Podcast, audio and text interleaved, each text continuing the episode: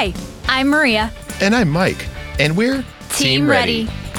Black Hills Energy knows your home is where your heart is, so they want you to be ready. It's all about keeping you safe, prepared, and making your home as energy efficient as possible.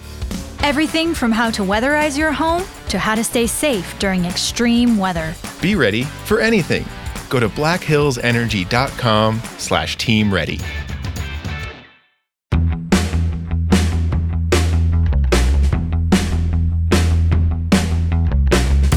And welcome in everybody to another episode of the High Low Sports Podcast. It is DJ, joined as always by my co-host Kelsey, doing this during the day instead. Do for those of you catching the live stream, decided to do a nice little afternoon stream since we both had the time, we're both free. We figured let's give this one a go as well too. So Kelsey, we have the end of the NFL season, the college playoff, basketball's underway. It's a busy time in sports, and can't wait to jump into this one and to get it going during the day as well.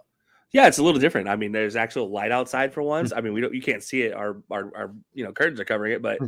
It's different. I feel like less of a zombie right now. It's uh it's unique. You know, maybe maybe maybe do more of this this year. This is a little more fun. Obviously, still a little bit under the weather, trying to work my way back from that. But you know what? Sports makes everything better. Hey, you know what? We've had I had my death game last week. You have your death game this week too. We'll work our we'll work our way through this one as well too. This is what legends are made of. But you know what this cast is made of? It's made up of segments, and that's going to take us to our first segment, known as the tip off. And the tip off is, of course, brought to you by Dr. Squatch. Smell like a man, feel like a champion. Once again, click the link in our bio. You know the drill. You've been here before. Get all those wonderful smelling gifts. Slash, you just want to smell good going out with the lady, going out with friends, going to work, whatever you need, they got you from deodorants to soap and everything in between. And you know what? I think we'd be remiss not to be talking about the big one, the Natty, the national championship but rematch, I should say, too, between the Alabama Crimson Tide, Crimson Tide and the Georgia Bulldogs coming up on Monday. A game we will be talking about on Colorcast and Kelsey. We kind of knew this was going to happen, honestly. As soon as the playoffs started, we were both like, well, maybe, maybe. No, we, we kind of knew better. I didn't even hide it in my predictions. I hmm. literally was just like, you know what? I could I could try to force it and be like, oh yeah, Cincinnati gets an upset or Michigan with no, I I didn't even hide it. Like I expected it then, I expect it now. And and this is I think we're gonna see a different game than we've seen in the last three matchups between these two. I think we're actually gonna see Georgia look different because I think Kirby Smart's gonna stop putting his finger in everybody's business Hmm. on his own coaching staff and actually let things happen. Um, I think that's going to be a big, big part of this because I, I honestly think he's too too involved when they go against Nick Saban. He wants to be like, let's be the big brain and outsmart Nick Saban somehow And instead um, of just letting new. Let's let's do the thing that got us here. I'm just curious what the plan is going to be with Stetson Bennett because he had a heck of a game against Michigan as well. So they blew Michigan the doors completely off him, which that one kind of surprised me. I wasn't surprised they won. I was surprised at the ease at which they won. They dominated by more than Alabama and defeated Cincinnati. Like it was, it was the most one-sided playoff game we've seen. Uh, well, really since last year. I want to say in a while, but now that I think about it, it's kind of the downside of this college playoff. It feels like the semifinal games every year are a wash. They're very rarely are the semifinal games competitive. I mean, there's been 38 to nothing Clemson blowing out Ohio State. There's been Notre Dame every time they get in there losing by 30 plus. It feels like Oregon and and Florida State, the Jameis first Marcus Mariota game. My lord, was that one? I mean, it's hard to mm. even think of one that was competitive as a semifinal, except for Clemson Ohio State two years ago. And then their rematches. Ugh. Yeah, I mean it's it's been awful. I, I can't. I, you're exactly right. I can't literally go back other than you. You mentioned that one Clemson and Ohio State matchup, and uh, honestly, I don't remember a close one ever. Uh, other than that, it has been literally just get me to the national championship game, which it, it, to my to the people who complain about like this is why we don't need more teams in the playoff. Like, what if there were more teams so there could be actual games played? Like, we don't know. Like, we're getting right now, we're getting a wash of a game in the first round anyway. So why not add more first round games and see if maybe we can get one that's actually somewhat competitive? Like, that's all I'm hoping for is just a little bit of competitiveness. Let's just imagine too, like it's slightly mm-hmm. different matchups. Maybe you see Georgia going against a di- maybe Georgia goes against Cincinnati, a team that was weirdly competitive with them last year and was weirdly competitive with Alabama. And I say competitive loosely, but my point is it wasn't a wash until late. Then maybe Michigan goes against somebody and doesn't get absolutely their brakes blown in. You see maybe a Michigan State gets in there, and you maybe Kenneth Walker does play as well too. Maybe Pitt somehow sneaks their way in, and you do see Kenny Pickett play like, and you get different types of matchups. Maybe Ohio State finds themselves in there. We saw what C.J. Stroud and that offense managed to do against Utah, who maybe Utah gets in there too with their who were beating up, beating up on Ohio State until their quarterback got hurt as well too. And what was the best game of the season so far, at least bowl season, I should say. Like I think if you expand it, you get better matchups, you get different matchups, which could lead the more opportunities you do something, the more opportunities there is for an upset. It's like it's why the March Madness tournament is so great because you can get an upset at any given moment because there's so many dang teams that have an opportunity. And I know you can't do 64 football teams as great as that would be for us, but that I think the more games you could get, the better. So I agree with you, but that's going to bring us back to this game. My curiosity about this game coming into is how does the Stetson Bennett thing work out with Georgia as well too? He had a bit of a rough first game against Alabama. He had seemed like he had trouble just kind of sitting in the pocket and getting through that first read before getting attacked. And I'm curious, do they how do they use his legs too? Yeah, this is a big question, right? Because obviously Stetson Bennett, he is a threat athletically. And honestly, as far as the arm goes, he's the second best arm on that team. And that's nothing against him. It's just not his bread and butter, right? JT Daniel, obviously, that dude knows how to throw a ball. That dude was born throwing a football. Stetson Bennett had to learn how to throw a football, but he was born to just outrun and make everybody else look very unathletic. And like when we talk about like actual real athletes, he makes look unathletic, and um, it's it's impressive to watch when he runs. I do think they need to get him involved. One of the biggest things that has always affected a Nick Saban offense is RPOs.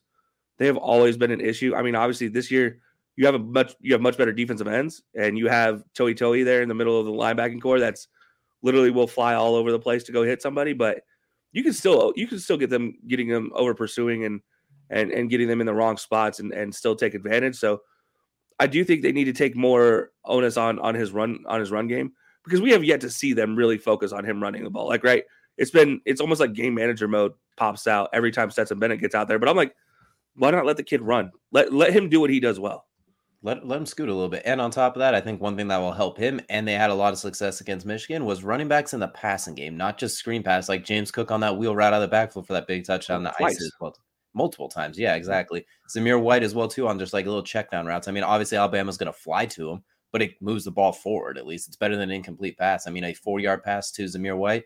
Eventually, you start checking it out. James Cook gets loose in the back end, who is a really good receiving back. McIntosh as well, who we saw throw a touchdown or McIntosh. Yeah, McIntosh. I yeah. It, I think using them in more variety ways in the passing game is something they got to do too, because it can't just be Brock Bowers or bust. You got to find a little something. I mean, McConkey's a good slot receiver. Like, I think those running backs are going to be the key and how they utilize Stetson Bennett. Maybe an RPO with a swing pass or, and a, or a play action, then have the wheel route on the backside. So, really curious who to do. And if you're Alabama, everything you did the first matchup, just try and do it again at this point, really. Obviously, you won't have Metchie, so that'll kind of hinder things a little bit. They'll be able to roll coverages toward Jameson Williams, but everything you did right, let Bryce let Bryce Young drop back there, give him a little bit of time, keep Nakobe Dean from being a missile and Nolan Smith from terrorizing the backfield. Bryce Young's going to do Bryce Young things. He would arguably be the number one rated quarterback in the draft this year if he could come out. I mean, you can make a case at six and one and half a dozen the other, but he's an absolutely sensational, sensational passer. So I'm Alabama. I'm not changing a whole lot on this game. Maybe I run the ball kind of like I did against Cincinnati early on, see if you can just get that defensive line slowed down a bit. But I'm just copy and pasting what you did a few weeks ago yeah, like uh, like I'm gonna come out. That might that's my that's my initial game plan. Like my first half is gonna be, all right. What did we do last year? Last time we played them, good. We're doing it again. Now, if they make adjustments and they they they can stop me, then guess what? They're about to get a whole lot of dose of. It's Bryce Young and Brian Robinson, and you saw the deadly combination they had against Cincinnati. Once Brian Robinson got rolling, there was not a single thing Cincinnati could do to really slow down Bryce Young in a passing game because it was everything was open. You had to respect the run you had to respect everything Brad Robinson had been doing at that point. And I mean, he went on to have a record setting day. Now, is that always going to happen? No. But can it happen? You would have the offensive line for it to happen. So, yeah, absolutely. You have a first round tackle over there in Evan Neal. So I don't see why not. Like, you have an absolute pick. opportunity.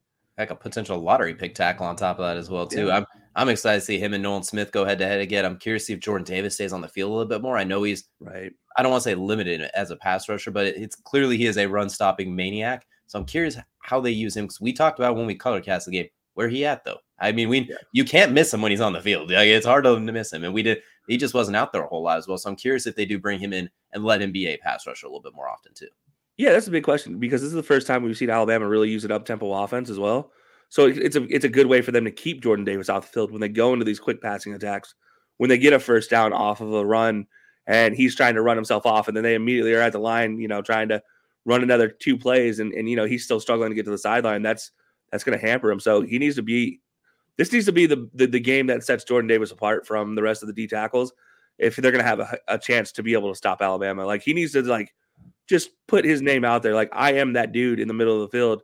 I'm what Ndamukong Suh was coming out of college years ago. Like he needs to be that type of guy if Georgia's going to have a chance to to win this game for sure.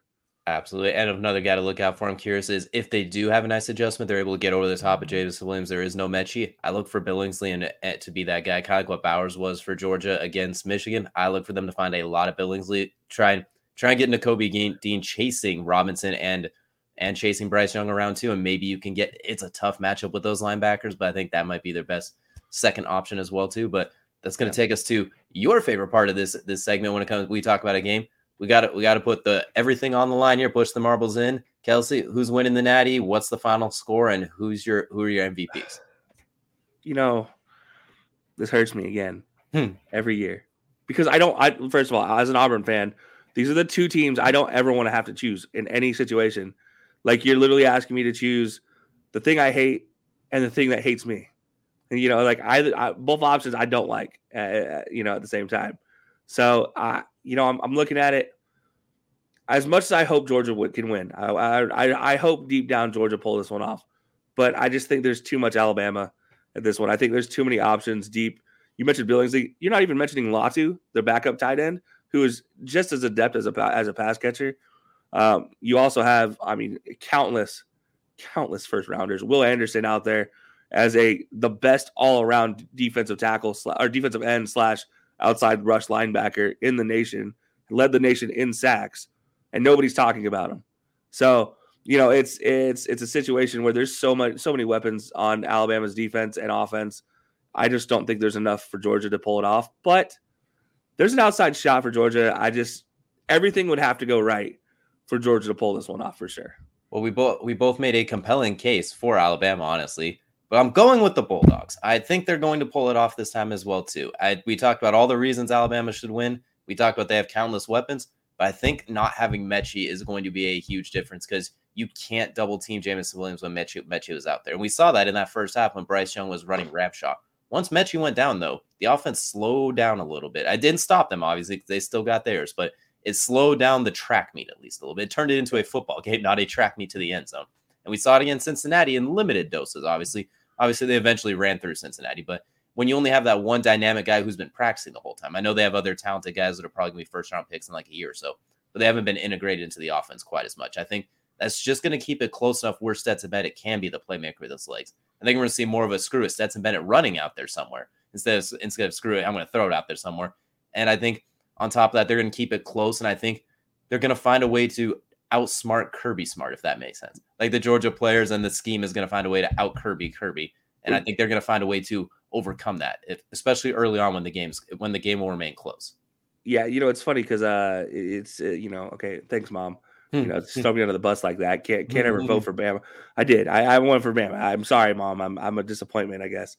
Um, but you know, it it is what it is. But at the same time, like, uh, you know, you mentioned with with Georgia and Stetson Bennett being able to to and and then the entire offense, maybe the athletes out smart Kirby Smart that's really been the big thing, right? Like that's the, that was the thing that got that got a lot of these coaches that try to outsmart the other guy too much over the hump is they finally have the mm-hmm. athletes to outsmart them.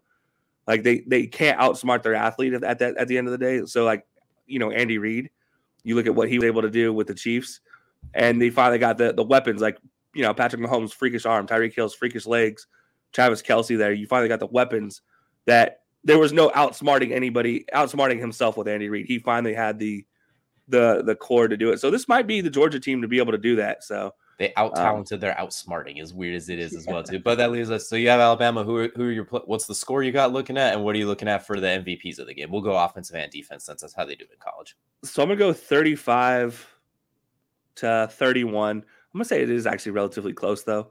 Um, but I do think Bryce Young is going to be the big the big difference offensively. I think he's just going to we're going to see the first time with his legs we've not seen him use his legs to uh, you know destroy somebody before yet, and that's another part of this. I just I, am there's so many pieces to Bryce Young we haven't seen yet, and it's kind of freaky, and I'm terrified of it going forward. But you know, I think it's going to be something we see everything come out. I think we see Bryce legs, legs, arm. I think everything happens. Um, he'll accumulate for all five touchdowns uh, in in my eyes, whether it be through the air or on the ground. But he's going to be the offensive MVP, and I think Will Anderson is going to be defensive MVP, just somehow shutting shutting down Stetson Bennett enough. That's a, that seems like a safe bet considering I think they were the, those were the two guys for the Cincinnati game as well too. Or actually, it was Robinson offense. It was, yeah, Robinson and Will Anderson. So. All right, so Bryce Young only won a Heisman, didn't win a player of the game in that game. But I'm gonna go with a closer. I'm gonna go with a close game with a similar type of score. I'm looking at 27 to 21. I think it's gonna be a little bit lower scoring game because they're not gonna have as many huge plays. I think they're gonna both find ways to control the clock. We're gonna see Robinson get involved a lot for Alabama. I think all of those running backs can be used heavily.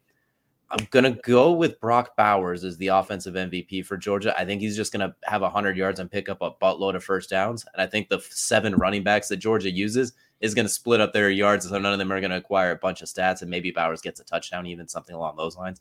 He's just gonna be a name we say a lot, like we did in that Mission game. It felt like every time we were on the call, we said his name. Defensively, it would be really easy to give it to Nakobe Dean because he is Nakobe Dean and he's a future top 10 pick. We both of us nearly lost our mind on that play he made on Corum in that game against Michigan where he came flying out of center mm-hmm. field. But I think they're almost going to use flying him. out of the opposite side of the field. like he just came out. He was literally the silver bullet, but wearing red. I'm going to go with Nolan Smith.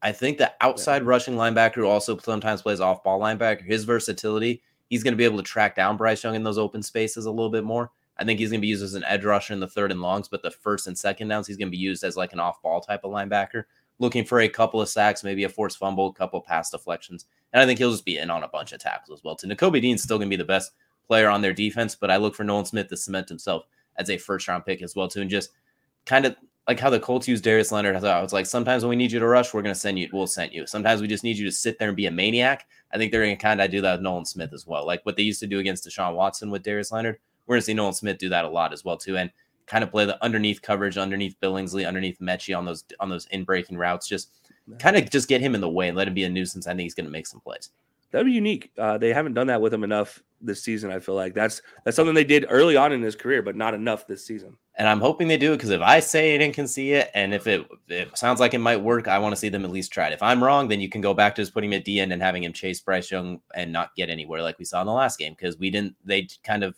they almost eliminated him in the last game. They put him in spots where he doesn't always thrive, like if that makes sense too. So. We'll, we'll see. I think this is going to be a fun game, and we look forward to calling this one on Colorcast. It is going to be an absolute blast for anybody but you, honestly. As you mentioned, the two teams you arguably want to root for root for the least, and this is the second time in four years you have to do it in the Natty.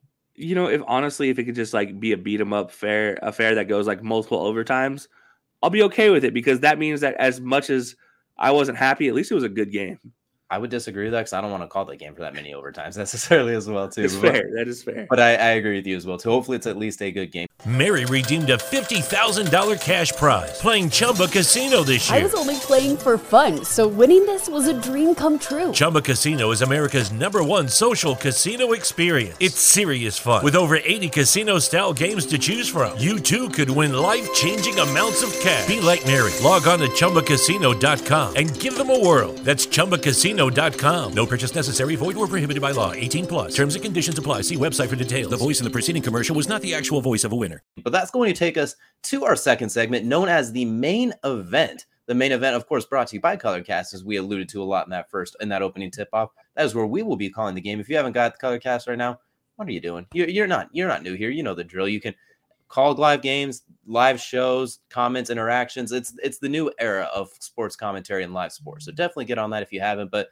this brings us to highs and lows as we are rounding out the NFL season as well too. So Kelsey, I think I'm going to let you go first this time for the highs if you would like to as well too if you're feeling this because I normally I go first. Normally I break it in a little bit and I kind of ramble. I'm going to let you go and break it in this time. What are you looking at for your highs? All right, so for my highs, I'm going to start with a guy out here just well this says it all. Caleb Williams, man, mm-hmm. securing that bag.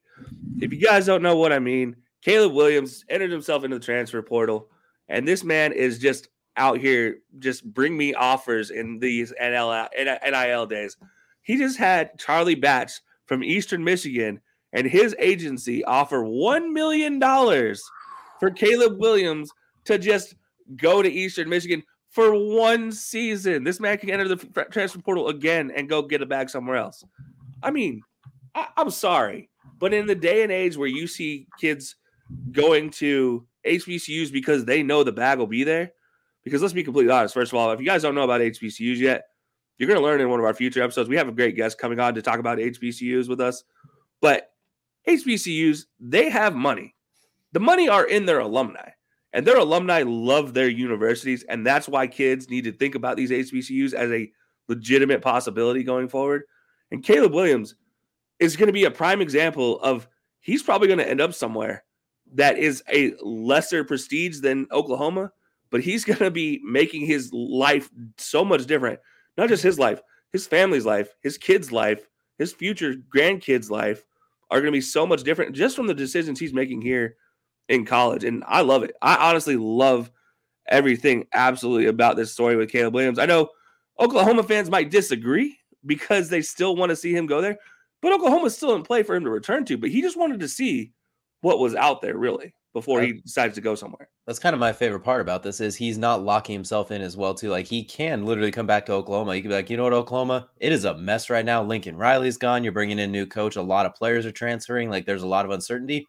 I'm not saying I won't stay, but like make it worth my while. You know what I'm saying? Like I, I came in here, I took that job from Spencer Rattler, who was the golden boy coming into the year. So let's see, uh, let's see if you guys can make it worth my while because honestly, I think Oklahoma's the prestige is there, but the next year or so, while they kind of get retooled and refigured out, it's not going to be that necessarily great. And if you're Caleb Williams, you're a guy you want to go out there. You want you got to look out for yourself. You got to look out for numero uno. So I like this idea as well. Too. You talked about a million to go to Eastern Michigan. It was if I'm not was that yeah, like yeah. my goodness. Imagine what it. Imagine if Lincoln Riley was like, you know what, I kind of liked Caleb Williams. Let's bring him back with, with those. Maybe we'll give you two million. Like that's smart of him to at least just see what you can get. I mean, if you don't, if you can't get a better bag, you can go back to OU and they are not in a position to turn you down afterwards. Like they will gladly take yeah. you back. It's the old testing free agency when your contract ends, but always able to come back as well too if they if they like you as well. So I love this from Caleb Williams and OU fans. I don't think the OU fans they bet they should get over it real quickly because OU is probably in position where it's what they saw this year is probably gonna be the highlight for a couple of years as well too. Like it's it looks like it's gonna be rough for a couple of years as they try and retool everything and rebound everything just with the amount of players they had decommit on top of it. So yeah, that's we'll that's that's the biggest part that decommissioned. Although I will say they did add Dillon Gabriel, uh, the UCF transfer, the lefty, to their roster. So that is actually a great, a great pickup in the transfer portal. But I got to say, man, if there's anybody out there that hates the NIL and then continues to hate the NIL, and I'm sure we're going to talk about this, you know, the state of the college football game today later on. Um, but I just got to say this, man. Amateurism has long been dead. We've all just put a farce over it by calling it amateurism. These guys don't get paid. So it's not, they're just still amateur athletes. No, amateurism outside of boxing has long, long since been dead at this point in time. And, and it's time to accept that. And this is the new future that we're going to be seeing with, with guys that if they're not completely 100% happy with their, their situation, they're going to go try to find somewhere that will pay them, which if you are a working human being, you understand all, all too well. 100%. And if they're that good to where you care about them transferring, clearly they're going to be able to get something somewhere else as well too. So if they're that good, your school will find a way to keep them as well too. Like this this kind of incentivizes not just like, well, I can't make money anywhere. I'm just going to go to Alabama because it's a pipeline. Kind of in theory as it gets more situated, it's obviously brand spanking new. You might see the talent balance out a little bit. Like you see Caleb Williams is like, well, I went I could go to OU, but I could get more money at Texas hypothetically and I could help bounce them back. Maybe you see it with some of those other players. We talked about Travis Hunter as well too going to an HBCU as well on top of it. So I think the NIL deal will balance out the power as it gets more situated and going as well too. Like everyone's just like, oh, it's legal now, money. So it's just kind of getting thrown like thrown like it's an adult club at this point too. We get once it gets balanced out a little bit, I think we're gonna see a little more balance of talent throughout the throughout the college football. Yeah, and you have now you have states that are fully on like their full implication of NIL is has come into play. Florida being one of those now with its full full like implication of everything. So it's a big play uh, part of it as well, and that's something that exactly right. We'll, we'll have to see what happens going forward for sure. Absolutely. So that that's a pretty that's a pretty good one as well too. It's definitely a thick bag thick bag of worms on this first one as well too. I definitely I agree with you, and I look forward to Caleb Williams seeing where he ends up where he comes back to OU, and I'm curious to see that how many zeros he's about to acquire as well too. Well, that was quite the first one, uh, Kelsey. For the for the second one, how, what are you thinking for your second one here? I mean, you got a pretty good start there with this first half. Well, pardon my dying, but this one also is going to include a little bit of dying if a lot of people's rumors come true. But that's the playoffs being decided Sunday night. And in the most dramatic fashion, of course, it is being decided between the Chargers and the Raiders. And of course, it's literally the game that will decide it all. And it's scheduled 8:20 p.m., which is after every game is being played on Sunday. And there are rumors that there were they were talking about potentially taking a knee every single down and punting the ball just so they didn't have to do anything and nobody got hurt and they could both advance to the playoffs. But the reason why this is a high for me is because Brandon Staley. Hmm. He came out and he said, "No, no, no, no, no, no. Hmm. I am not going to sit there and throw the game away and disrespect the game like we've seen before against the Raiders." Hmm.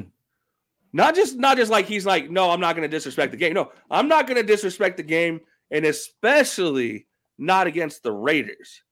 And we got to talk about this too is because the Raiders obviously being a part of this, you talk about the man who just passed away and John Madden.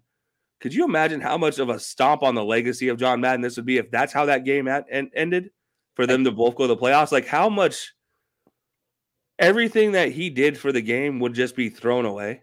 I like to think, and don't forget too, there's some things that have to happen before that to even play out as well too. The Right. first thing they need the Colts to lose to Jacksonville, which it's very possible, but I mean, well, we have to wait and see how that one plays out. Then I think they would also need, if I'm not mistaken, I think they need the Steelers to win, beat the Ravens as well on top of it. So there's some things that would need to happen as well too. But I'd agree with you. That would be the ultimate middle finger. I hope it wasn't like an actual rumor they were thinking about it. I hope that was just like Twitter fan service because that's that's kind of how things if it's said on Twitter becomes Hey. fact these days. So I'm hoping that was just kind of like a random fan theory because I can't imagine Brandon Staley, I can't imagine Derek Carr, all of these guys. I can't imagine that they would that they would ever entertain this idea too. Even if the coach said we're doing it, I think this would be that situation you talked about where the players over they out talent the smarts. Well, they'd be like, absolutely not. You will pull me before that happens as well too. So I Yeah. I, I love this though. It's everything decided Sunday night. Last year we had the it was the Eagles and the and was it Washington, I believe, or was it the Giants? Uh, it no, was, the, it was the Giants. yeah, it was the Eagles in Washington. Okay, yeah. because the Giants, who had played the Cowboys or beat the Cowboys earlier the day, had the opportunity to go into the playoffs if if the there was just a, a decent game played by the Eagles. Exactly. And then there's the whole benching thing like that. So I love that they flex this Sunday night. It doesn't get any better than this. Win and you get in. And if I'm not mistaken, I could be wrong. I think if the Raiders win, not only do they get in, they get to move to the 60s as well, too. Or the yeah, the 60 because they jump the Colts in that regard. If the Chargers win, I think they will get in as the seventh seed and they would play what looks like another rematch with Kansas City as well, too. So there's a whole lot on the line, and I, I love this one as well, too. It should be it doesn't get a whole lot better than this. And another game we will be on the call for on Colorcast. So you definitely want to tune into that one. And two great quarterbacks, and they had some good matchups early this season as well, too. So yeah, they did. I, I did I like this one as well too. Hopefully they do this more often. And the only thing that is weird though is you have Saturday night games as well too. I felt it used to be every game was Sunday night to end the season. So moving a few to Saturday I thought was kind of goofy, but to each their own. I, I I don't hate it because the games they did move are like absolutely meaningless. I mean, realistically, in in the in this retrospect of the, the season, they are just absolutely meaningless. So it's like, all right, well, that's fine. Get them out of the way. Which we'll be on one of the Saturday games as well. We'll be on the Cowboys game for that one. But you know, Sunday, I, I miss having Sunday games at like 1 p.m. and 4:25, and then the two at the, at night, and those two at night decided everything. Like I wanted that to be the way it was again this year, to have like the two most meaningful games being the flex ones. But now it's just like, no, we're gonna put one meaningful game here and let it be for all the marbles. I'm like, but do you have to? Exactly. Because like, although- do we do we do we need to risk another Eagles Washington situation? That being said, if I'm a team that's played the Cowboys or the Chiefs in round one, I'm a little annoyed because I'm like, really, you gave them an extra day to rest? Gosh, dang it! I, but at the same time, it's we're talking 24 hours of even that, so it's not a big deal. But either way, I'm I'm a simpleton where everything ends on Sunday was my was the way I remember it. I refuse to change because of who I am. I'm sounding like a boomer now, so we're gonna move on to your third and final high. Which one? What are you high on this week? So this one I just mentioned the Eagles, and this one is actually Jalen Hurts, and Jalen Hurts is as good as I thought off the field. Uh, that's the the the quantifier for this. And if you guys don't know what I'm talking about, obviously after the game here in FedEx or on FedEx Field against Washington, he was walking in, walking in the locker room, and as he was walking by the stands where it gets into the tunnel, the entire side collapsed and help. He was there. It, it actually did collapse on him. He was able to get out of the way, prevent himself from injuries. But there were about eight or nine, ten fans on the ground right there next to him. Being the good human he is, he helps them all up. Like he doesn't have to do. It. Like let's be completely honest. In a in a COVID era where you're surrounded by security members, you don't have to be the athlete that goes and helps people, right? But just without thinking about it, the guy is like, "Okay, I'm good. Now let me help help these fans up." Whether they were Giants fans or whether they were Eagles fans or Washington fans, I don't honestly think he would have cared. Like he would have helped them all up. But it was it was actually really good to see just a really human moment there. And like you know, he gave them all hugs, gave them all pictures, made sure everybody was okay. Anybody that wasn't or had bruises, he like pointed out to the medics, like, "Hey, can you grab them?" And and there were a couple that they they took away like just to check up on. But man, I was like, of the moments that can we've seen can be very scary when when stands collapse. Th- to see a real human moment out of somebody who's so young and yet so poised, I, I I appreciated this one. And yeah, he's a rival of the Cowboys. I don't care about that. Jalen Hurts is a guy I've I've liked ever since he his his move in Alabama, where he was like, "No, I'm gonna stay. Like I don't want to I don't want to leave. I'm gonna stay until they force me out, basically." Which is what happened. Like they're like, "All right, well we don't we can't use you next year. Okay, well then I'll go to Oklahoma and just dominate, like do my thing." And that's you know what I respect that and. That was something that you know really kind of led to what this moment is right here too. Um, It's like all led to the single moment, and it was it was a really good human moment for sure. Absolutely. And then writing the letter to the NFL or to Washington afterwards on top, not to the NFL, excuse me, to Washington afterwards as well, too. Absolutely wonderful person. And Jalen Hurts, like everything you could say about him on the field, whatever you want to say, off field, he's as good as it gets, an outstanding leader. And you saw it there. And on top of that, this is not a so not so bold prediction. I think he's going to win a Walter Payton Man of the Year at some point during his NFL career. I mean, Yeah. it's hard and it's a lot of fan voting, but I think he's going to get nominated and I think he is going to win it at some point. He just seems too good. He seems like too wonderful of a person not to. And the Eagles would be smart to keep him long term. I know there was rumors about them trying to move on from him, maybe uh, up and down throughout the year. They'd be smart to build around him for at least one more year and see what see what you have as well too. I mean, he's led you to the playoffs this year. He's he's a certain type of quarterback, but he's a wonderful ambassador on top of it, and you're winning. statistically speaking, he is on par with Lamar Jackson through the same amount of games with stats. Like he is literally dead even with Lamar at this point in time. They each trade off a couple stats here and there. But that's a guy that won an MVP early on in his career and has led his team to the playoffs every year of his career. So look, Jalen Hurts, if he can be if he can emulate a little bit of Lamar's career, Eagles fans should be super happy. and we talked we talked a lot we'll be talking a little bit more about some quarterbacks that maybe don't say the right thing and aren't always in the right position and kind of hinder themselves there without not just including their play well he's that that's one thing you never have to worry about he even said when they asked him about covid with it kind of going through eagles he's like like i may catch it but one thing i know i'm going to do is if i do catch it i'm going to catch it making sure i'm doing all the right measures to mitigate it and prevent it to the best of my ability what Yeah. better of an answer could you ask for there whether it's his true beliefs or not we don't know that but he gave the right answer for that situation Exactly. And that's the biggest thing, right? They just give me the right answer. Don't give me the fake answer like like what we see with with Russell. Like I don't want to see the fake uh, embellished answers, but I do want to see a real honest answer. Like uh, that is that is as honest as it gets and and you know, Carson was also pretty honest about it too and I put those two in the same belt like elk as far as like the way they've handled this situation. They're like, look, if I get it, yeah, sure, I get it, but I'm going to do everything right, uh, other than Carson choosing not to get the vaccine. Everything else, he did everything he could to not get tested positive, and it took week 17 asymptomatic tests to get him positive. You know, 100% as well too and it's fun to put the and that's this is like the good way of putting those two in the same conversation as Yeah, well not- i know there's some we eagle fans are like how dare you compare those two again but exactly. Yeah, no, Eagles fans, sorry, don't come at me. I mean, you can come at me, but do it Don't. at your own peril yeah, like I'll, I'll shut you down. It's okay. And- absolutely before we get into those lows though because i feel like we got some lows we'll be shutting some things down i'm going to go on to some of my highs really quickly as well too i won't take too long on these ones but the first one i'm going to start with is going to sound like complete and utter bias and favoritism but i'm looking at my doppelganger hunter renfrow as well too Uh, affectionately known as the slot machine third and renfrow whatever you want to call him he went against the number one slot corner which i think kelsey you'd agree with me on this one the best slot corner in the game against kenny moore the One the entire best game they were one on was it One of the best corners in general. Exactly on top of that. And he went one on one with them basically the entire game. And the only time the Raiders didn't move the ball is when Kenny Moore got the upper hand. But any time, any other time, the reason they won is because of Hunter Renfrow overall winning that matchup and winning those reps throughout the entire game. We he had that touchdown on fourth down. He had multiple first down conversions. I think it was like eight catches for 80 yards and a touchdown. And he had that huge play at the end of the game, third and 10. Derek Carr making a fantastic play like a potential MVP candidate he has been throughout the year. And, and who does he look for? None other than number 13, Hunter Renfrow, escaping Kenny Moore on a huge play It was literally a fingertip and a half away from scoring a touchdown on the play on top of it as well, too, which for the Raiders is actually better. You didn't score because it lets you bleed the clock and kick a field goal. But I digress.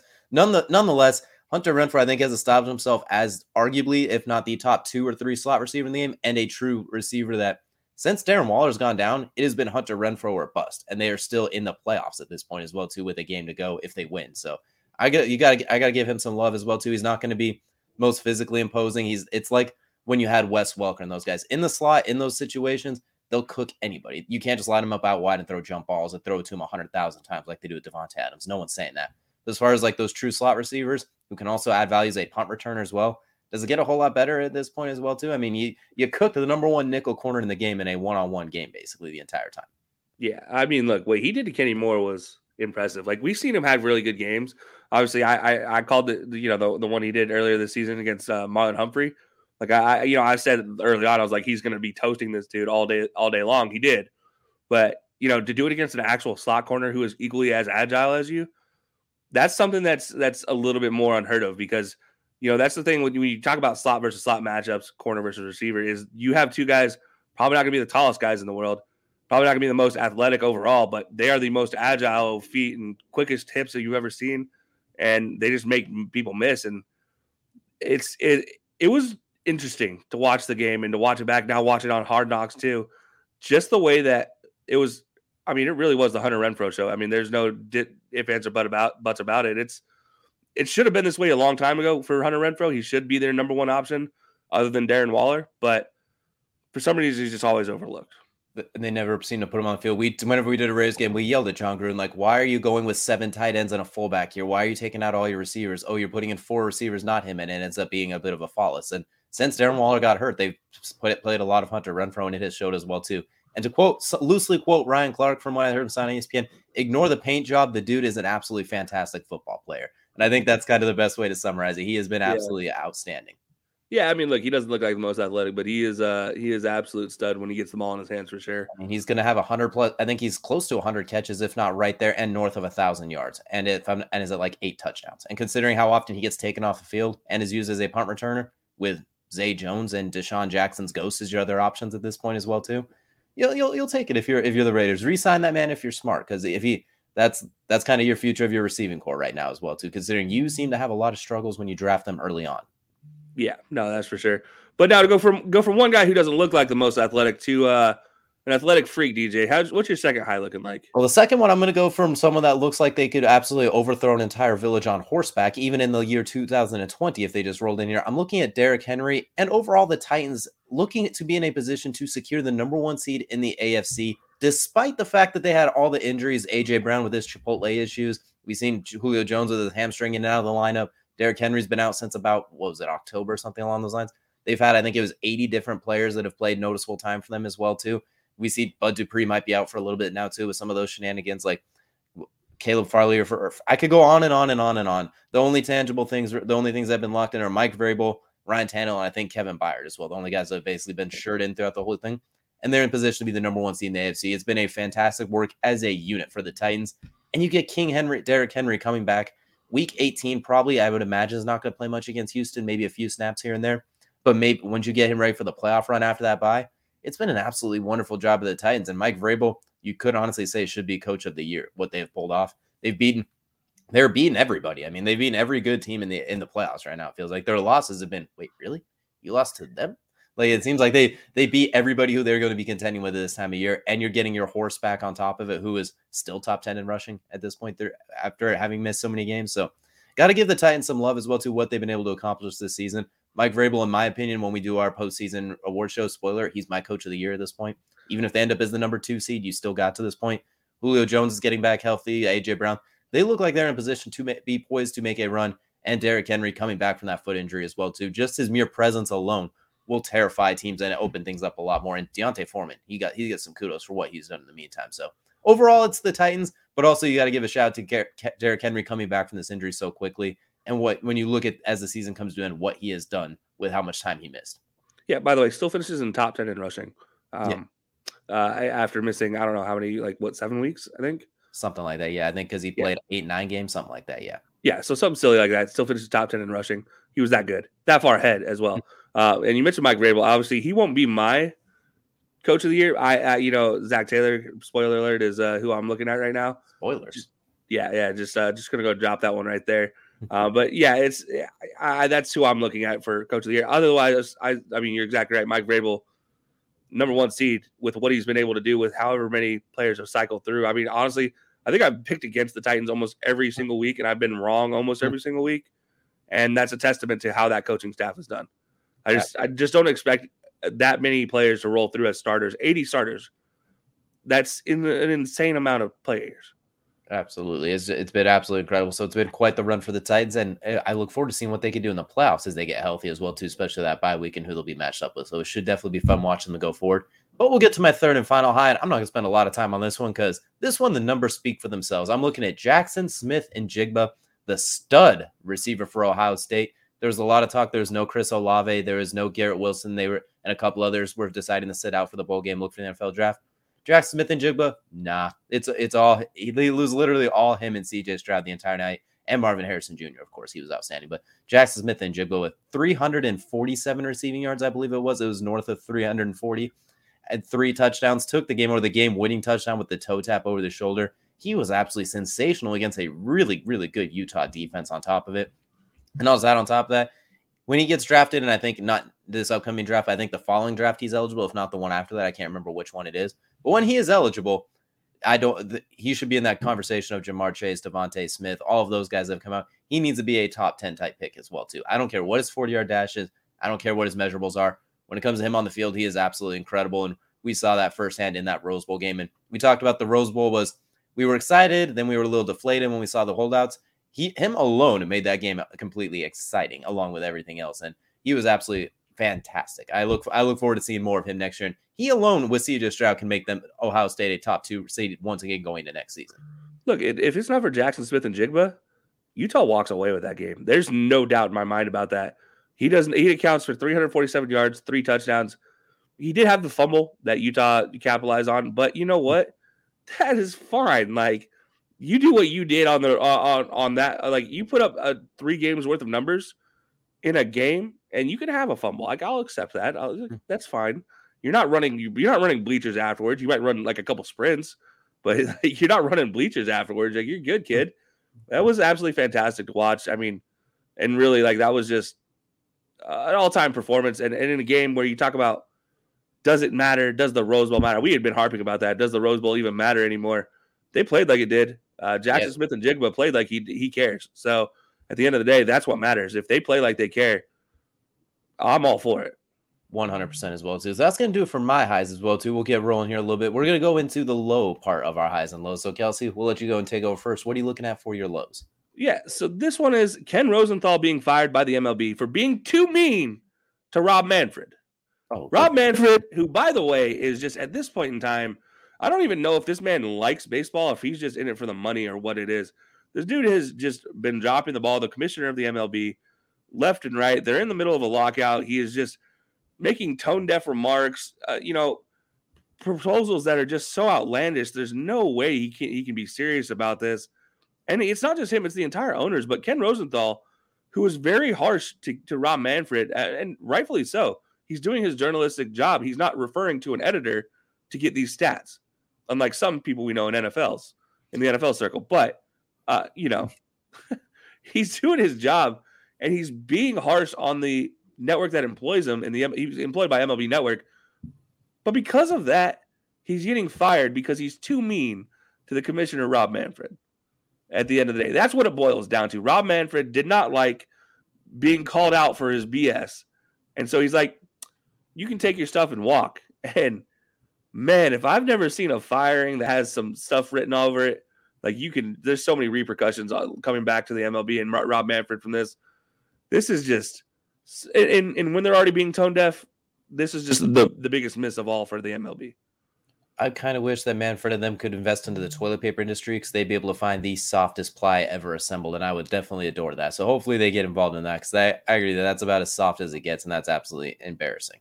Yeah, I mean, look, that's a shoe in for a, a, career excellence award for the Baseball Writers of America. You know, like that you just fired for no real good reason on top of it as well too. Like that's Ken Rosenthal's as good as it gets, and it's about you already you mentioned it, tone deaf to the situation as well too, especially with the current lockout situation, everything that's going on. Then you add this on top of it. It's like imagine this with like Roger Goodell, arguably the most hated commissioner of all time. It feels like at this point because everyone hates him. It seems like imagine if he does something like this as well too. Hellfire is raining down from above. So on, I, I agree with you on this one. This situation is absolutely asinine and ASA 10 and ASA 11 and ASA 57. However you want long you want to go down the numerical timeline. This is absolutely ridiculous. Yeah, this is just the dumbest thing I've ever seen. But that'll take me to, well, I guess maybe something dumber.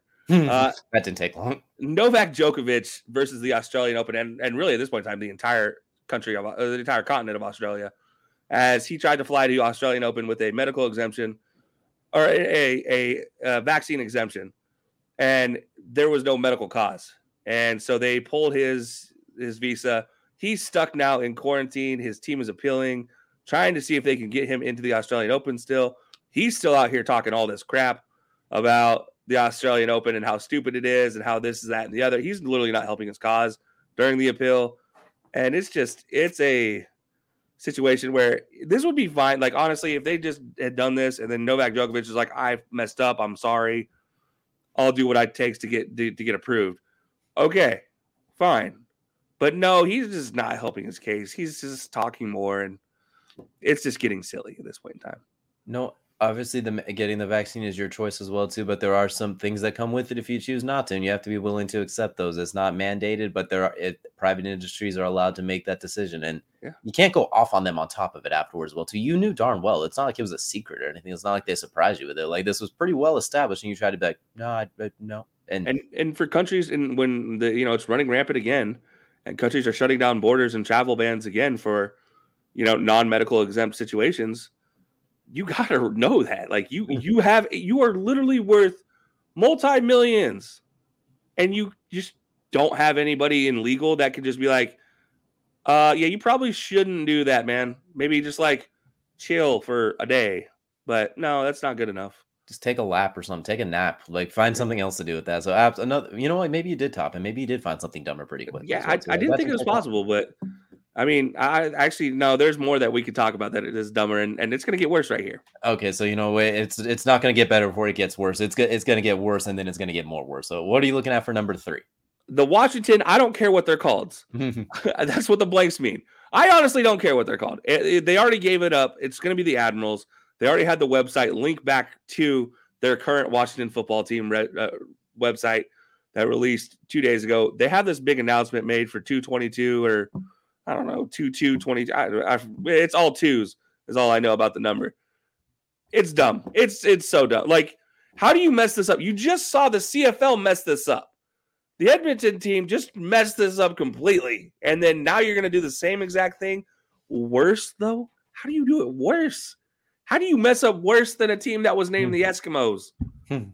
like, how? How is that possible? You have a billion dollar corporation running your social media and you mess it up even worse. I, I, I don't get it. I, your your guess is as good as mine too. I mean, you have already been a team that's qu- quoted or covered in questionability. Is that the way? Is that the best way I could word this one here? Like they are littered in questionableness. I, they Yeah, I give mean- you go all, all across board, and then you do this on top of it. Like, gee, And and and to add insult to injury, we just had the incident at FedEx Field, which adds another insult to injury to FedEx Field.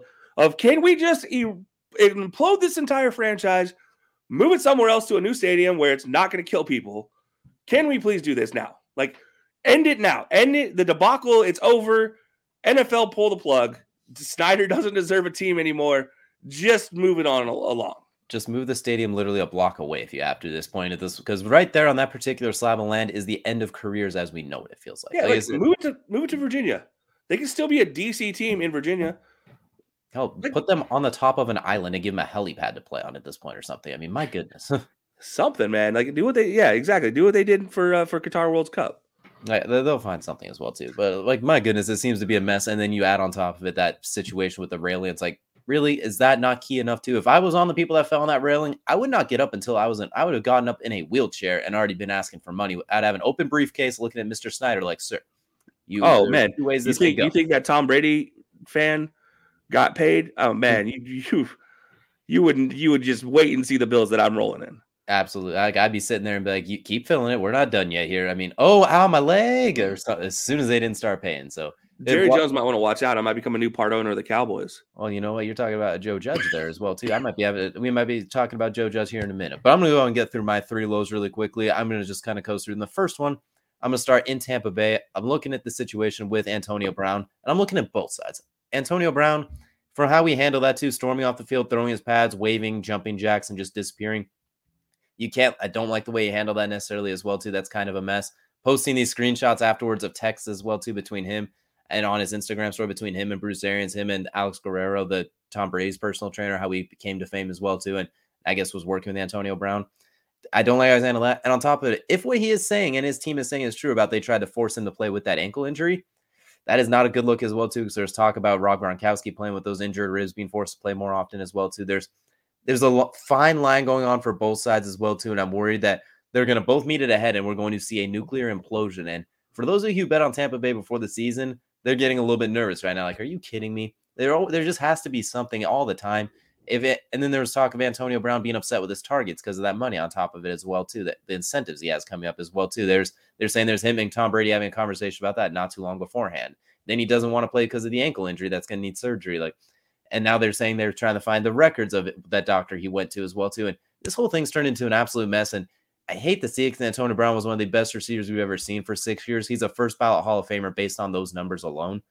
But everything else on top of it as well too feels like a little bit of a waste. And on top of that, though, if what they're saying is true about Tampa and Bruce Arians them trying to force him to play on that ankle, that's not a good look either as well too. And that might end up getting him another chance. They are officially going to release him on the day this is recording on Thursday as well too. They did announce they will officially release him today after not having released in a few days, but by canceling his contract though. By the exactly. way, exactly, it's an absolute mess, an absolute ish show, and my goodness, I, I didn't think it could get any more ridiculous, but it just continued. By the time that by like a day after we record this, it's probably gonna get even more ridiculous.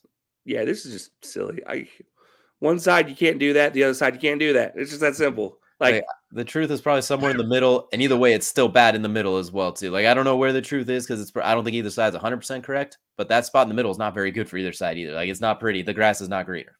Not at all. Not even a little bit. Not at all. And that's going to take me to the second one. Speaking of things are not always greener, you talked about Joe Judge earlier. Well, Joe Judge is not, and the New York Giants have kind of turned into my second low as well too, considering he a we're going to start with that post game rant he had against after they got absolutely smacked 29 to 3 by the Bears.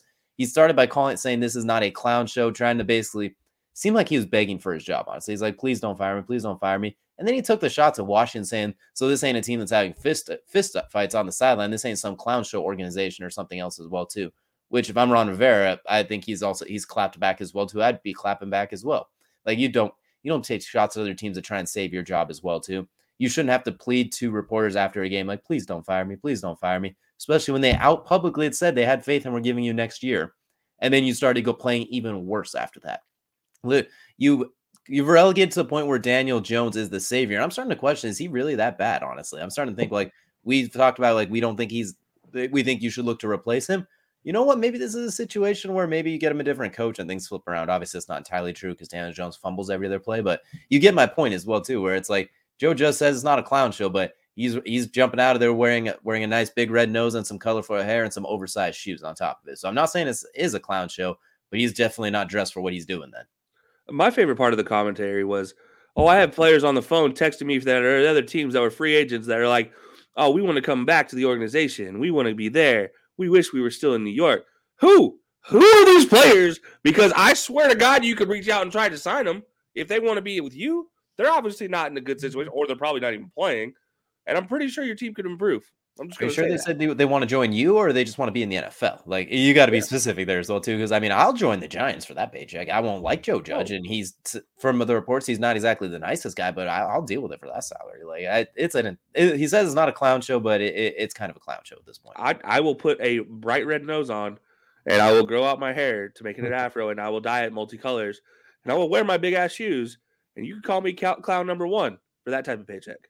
That uh, all it needs to be said as well too. I will take those snaps and fumble if you need to as well too. But that's gonna take me to my third and final low. And it's not even really so much a low. It's more of a really. Are you kidding me? ESPN granting Jake Paul the K over the year over after his knockout over Tyron Woodley.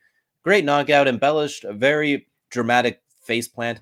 But really, this is the one you go K over the year. Not Canelo Alvarez with him absolutely destroying. I think it was Billy Joe's face on top of it. Not Tyson Fury over Deontay Wilder in the trilogy fight. Not Kamaru Usman sending Jorge Masvidal's head into the seventh row in Miami. Like you're telling me that this is the one you pick? Not any of those three with the two best heavyweights in the world going head to head, the best boxer in the world getting an absolute vintage performance, arguably the best UFC fighter decapitating the guy who is thought could be could be. You give it to Jake Paul decapitating a 40 year old after uh, on 12 days notice and after what was an absolutely hideous fight and just kind of smacking his right hand into him, which was more a dramatic face flop than it was a knockout on top of it as well too. Like was a great knockout. We talked about a couple weeks ago. Great on him, but this is what you do, ESPN. Come on, man. This is this feels like you're you're fishing for clicks. Look, at this point in time, you own the the UFC, right? Like you own rights to the UFC. Why are you picking a boxing thing considering this man just insulted the CEO of the UFC? Like I, I like this is ESPN being like, "Huh. You know what? I see we have that property, but uh no, no, no. No, we don't want it." Unless I missed something, it was only a boxing KO of the year. Which, if that is the case, then why not Canelo Alvarez or something like that? Why not Tyson Fury going against Deontay freaking Wilder after getting dropped multiple times? Like you got to put All a, of them are better. There's a it was a And great job. a questionable. Yeah. Oh, the hand twitch. I, I don't look too Yeah. much into that. I, I think that was a little bit overblown, but I agree with you as well too. You just add that add that on top as well too. People twitch and I, it's whatever. It's just really we're this is who we're giving the KO of the year to. Like good on him. You, you it was a great KO. Cheers to you. But damn it, ESPN, why? Yeah. Like I don't hold you to a high standard, but it was a little bit higher than this. Let's not forget Disney fired him once before. I don't know why they're giving him any awards for free for anything.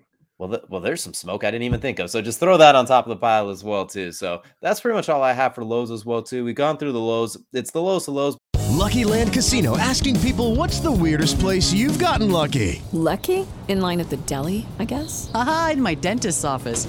More than once, actually. Do I have to say? Yes, you do. In the car before my kids' PTA meeting. Really? Yes. Excuse me, what's the weirdest place you've gotten lucky? I never win and tell. Well, there you have it. You can get lucky anywhere playing at LuckyLandSlots.com. Play for free right now. Are you feeling lucky? No purchase necessary. Void where prohibited by law. 18 plus. Terms and conditions apply. See website for details. But we're gonna get to Kelsey's favorite segment of the entire episode. It is called Crunch Time, and the Crunch Time is, of course, brought to you by Swift Lifestyles as well too. Wonderful, kind of like gamer feel as well too. Some pre-workout, good, helps you get going, helps you get the energy you need, a little bit of caffeine, but without the itch and the real weird sweatiness you get with some traditional pre-workouts. And I'm gonna go ahead and jump into my crunch time really quickly as well too, because we both have some strong opinions on both of ours. I'm just gonna get through mine quickly. Kirk Herbstreit, face plant, face palm. That's pretty much all I got. Talking about players not loving the game for holding out as well too.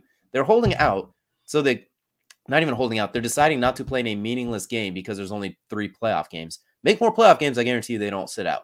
They're sitting out to go play more football at the next level. Like it's absolutely insane. Joe Burrow's not playing week set with the final week of the season because the Bengals have already clinched. They could get the number one seed if things fall in their way, but they'd rather Joe Burrow be healthy for the playoff run. Does he not love the game? I mean, I've seen his knee get snapped in half multiple times. Like players sit in the NFL in the final week all the time. I think his comments were a little I don't want to say he played and he's a smart guy. Like I respect a lot of things he does, but these comments were a little bit out of the 18th left field or something, uh, however you want to describe as well. To me, he this ain't it, Chief. That's the best way to describe his comments as well. And and we saw what happened with Matt Corral. Like what Matt, Matt Corral should have probably sat out. Honestly, I mean, it's easier said than done, but it was absolutely a tone deaf comments on his part.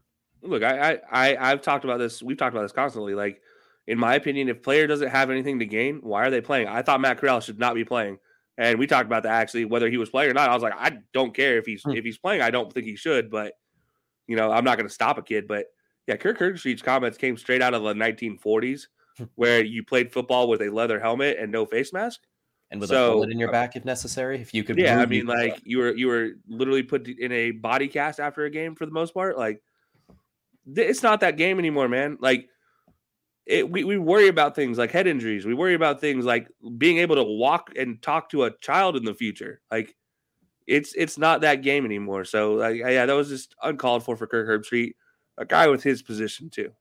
Exactly. I mean, secure the bag however you need to secure it as well too. That's uh, that's priority number one as well too. And you, I can't fault. I don't fault any players. We wish they were playing because we love to watch them play. But I do not. Once we we said it last week on the show too. Do not fault them even a little bit. Almost encourage them to sit out in those situations as well too. So hopefully, um, we'll see. Hopefully, that's not something we have to be talking about too much more time. Hopefully, this is the last time. And Kelsey, you got a bit of a flaming steamer as your final cr- as your crunch time as well too. I figure let's get rolling into yours. yeah, you might want to call it a Cleveland one. Um, but yeah, this is uh all about Baker Mayfield and well, the Baker situation, the saga that is Baker Mayfield has been in 2022, uh, 2021, I should say. That is extended to 2022 now because he couldn't shut his mouth.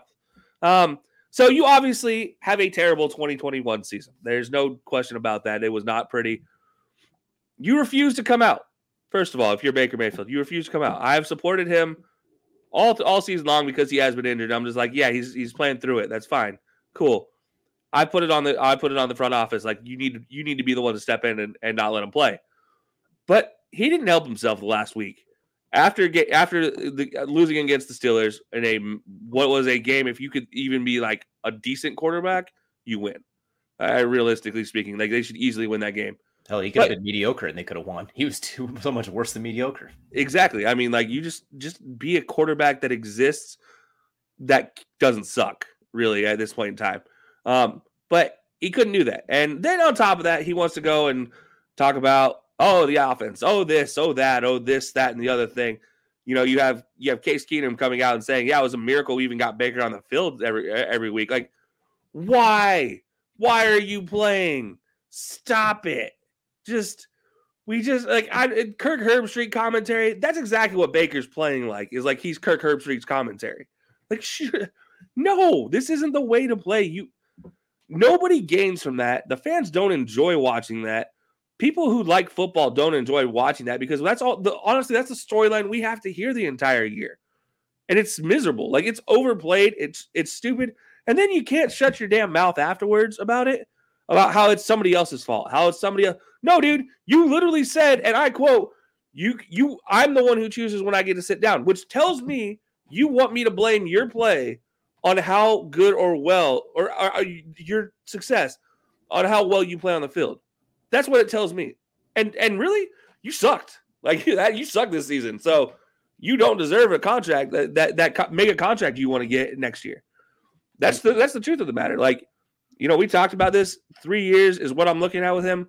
Maybe 80 million at the most, guaranteed. Like, and that's not even fully guaranteed. That would be like with stipulations because I just don't think he's done enough to earn it. And then on top of that, you just it just keeps going between him, his wife, his agent. I mean, I don't know who's to believe anymore, but it's just all overblown. I mean, this this guy's been doing these things in the commercials in the stadium. He's not even going to be playing in the stadium probably next year just we'll just kind of add on to your point as well too. Going back to that, in October, I think it was the initial report was he wasn't on the same page with Stefanski for the offense. He hated the multiple tight end looks and the running back and that sort of thing. He wanted more bootlegs. Your ankle was hurt. Your heel was hurt. Like you were so beat up. Why would you roll you out when you're a walking cast? So that was to help you. The tight ends keep you healthy. Like they keep you in the block. They set up the run, and those are your best weapons, really. Like you're you're three deep at tight end. Well, two and a half. And yeah. on top of that, too, well, you got what you wanted against the Steelers, and you got sacked nine times because you were holding the ball and pump faking a lot. A couple of those were TJ Watt's TJ Watt. He's going to get to the quarterback sometimes. Like you just have to accept that.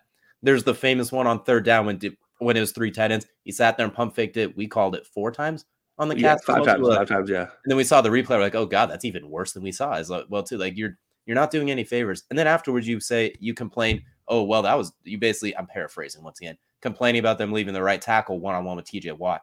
Well, it wasn't that often, and you wanted this. You wanted the empty sets and more receivers as well. You wanted those opportunities to pirouette out of the pocket, and you threw an interception on one of them while rolling to the left because you didn't hit David Njoku on a short crossing route right in front of your face.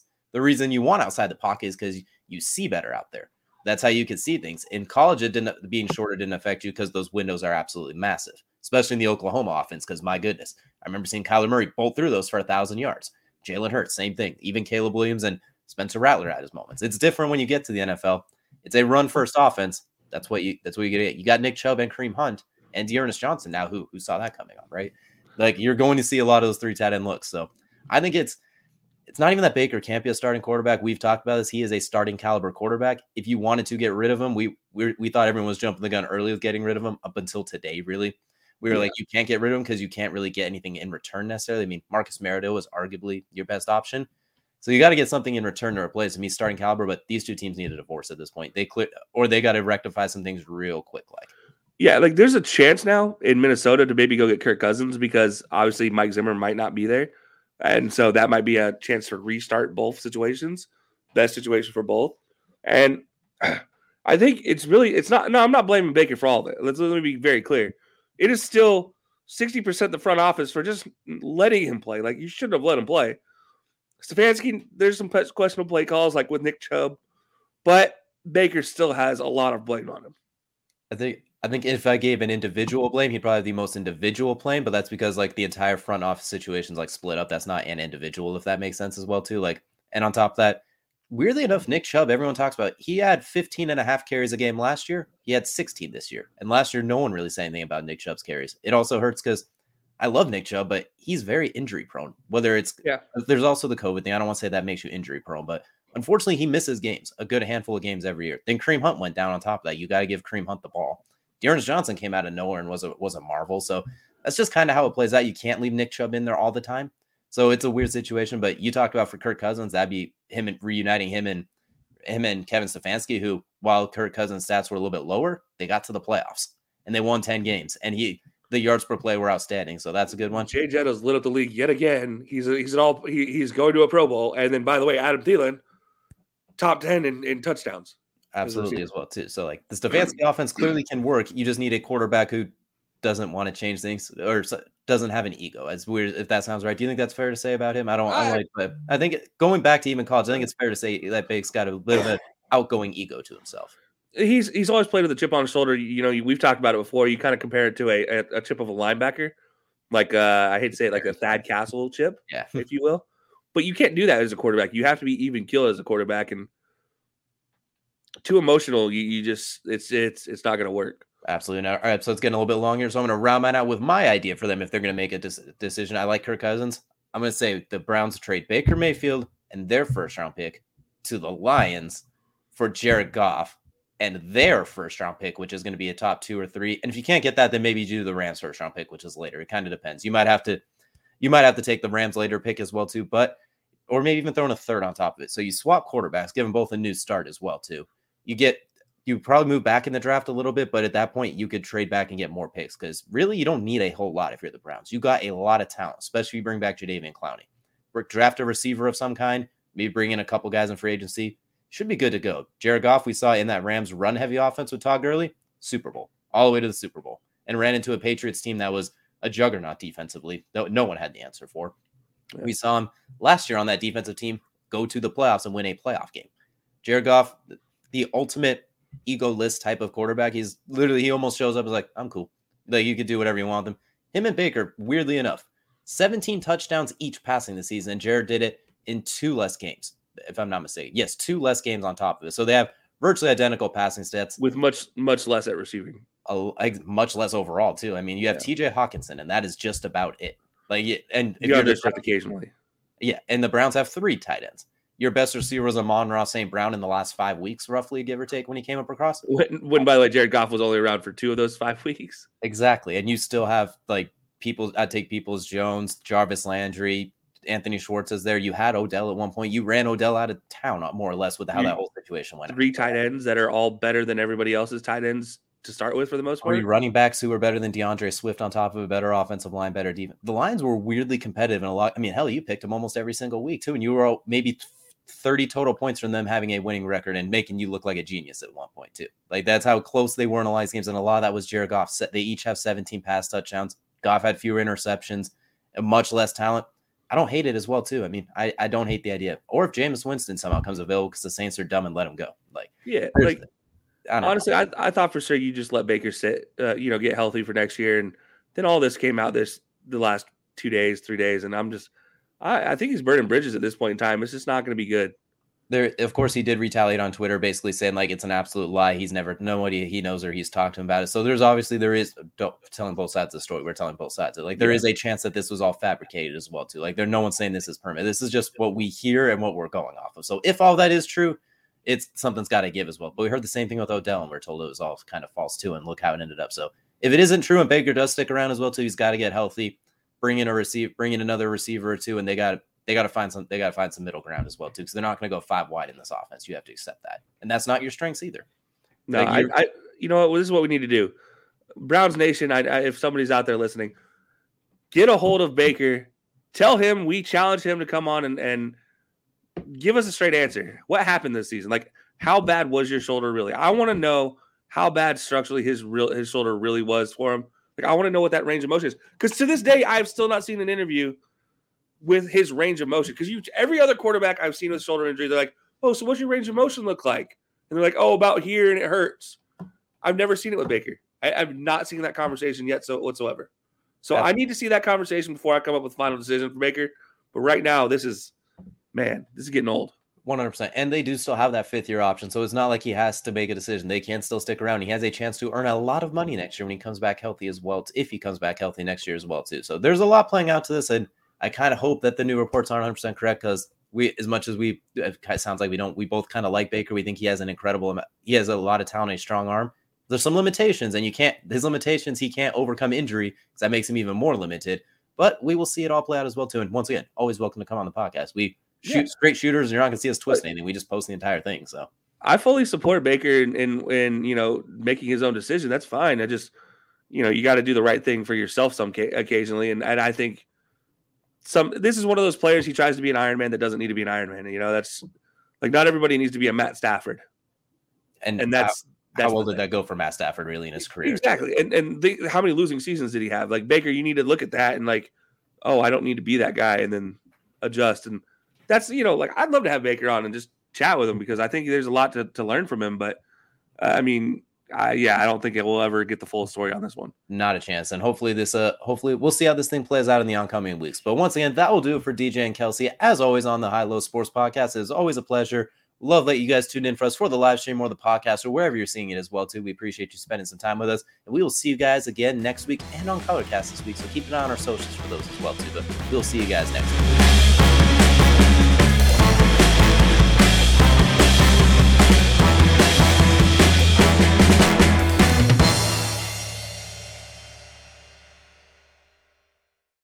Lucky Land Casino asking people what's the weirdest place you've gotten lucky? Lucky? In line at the deli, I guess? Aha, in my dentist's office. More than once, actually. Do I have to say? Yes, you do. In the car before my kids' PTA meeting. Really? Yes. Excuse me, what's the weirdest place you've gotten lucky? I never win and tell. Well, there you have it. You can get lucky anywhere playing at LuckyLandSlots.com. Play for free right now. Are you feeling lucky? No purchase necessary. Void where prohibited by law. 18 plus. Terms and conditions apply. See website for details. Hi, I'm Maria. And I'm Mike. And we're Team, Team ready. ready. Black Hills Energy knows your home is where your heart is, so they want you to be ready. It's all about keeping you safe, prepared, and making your home as energy efficient as possible. Everything from how to weatherize your home to how to stay safe during extreme weather. Be ready for anything. Go to blackhillsenergy.com slash team ready.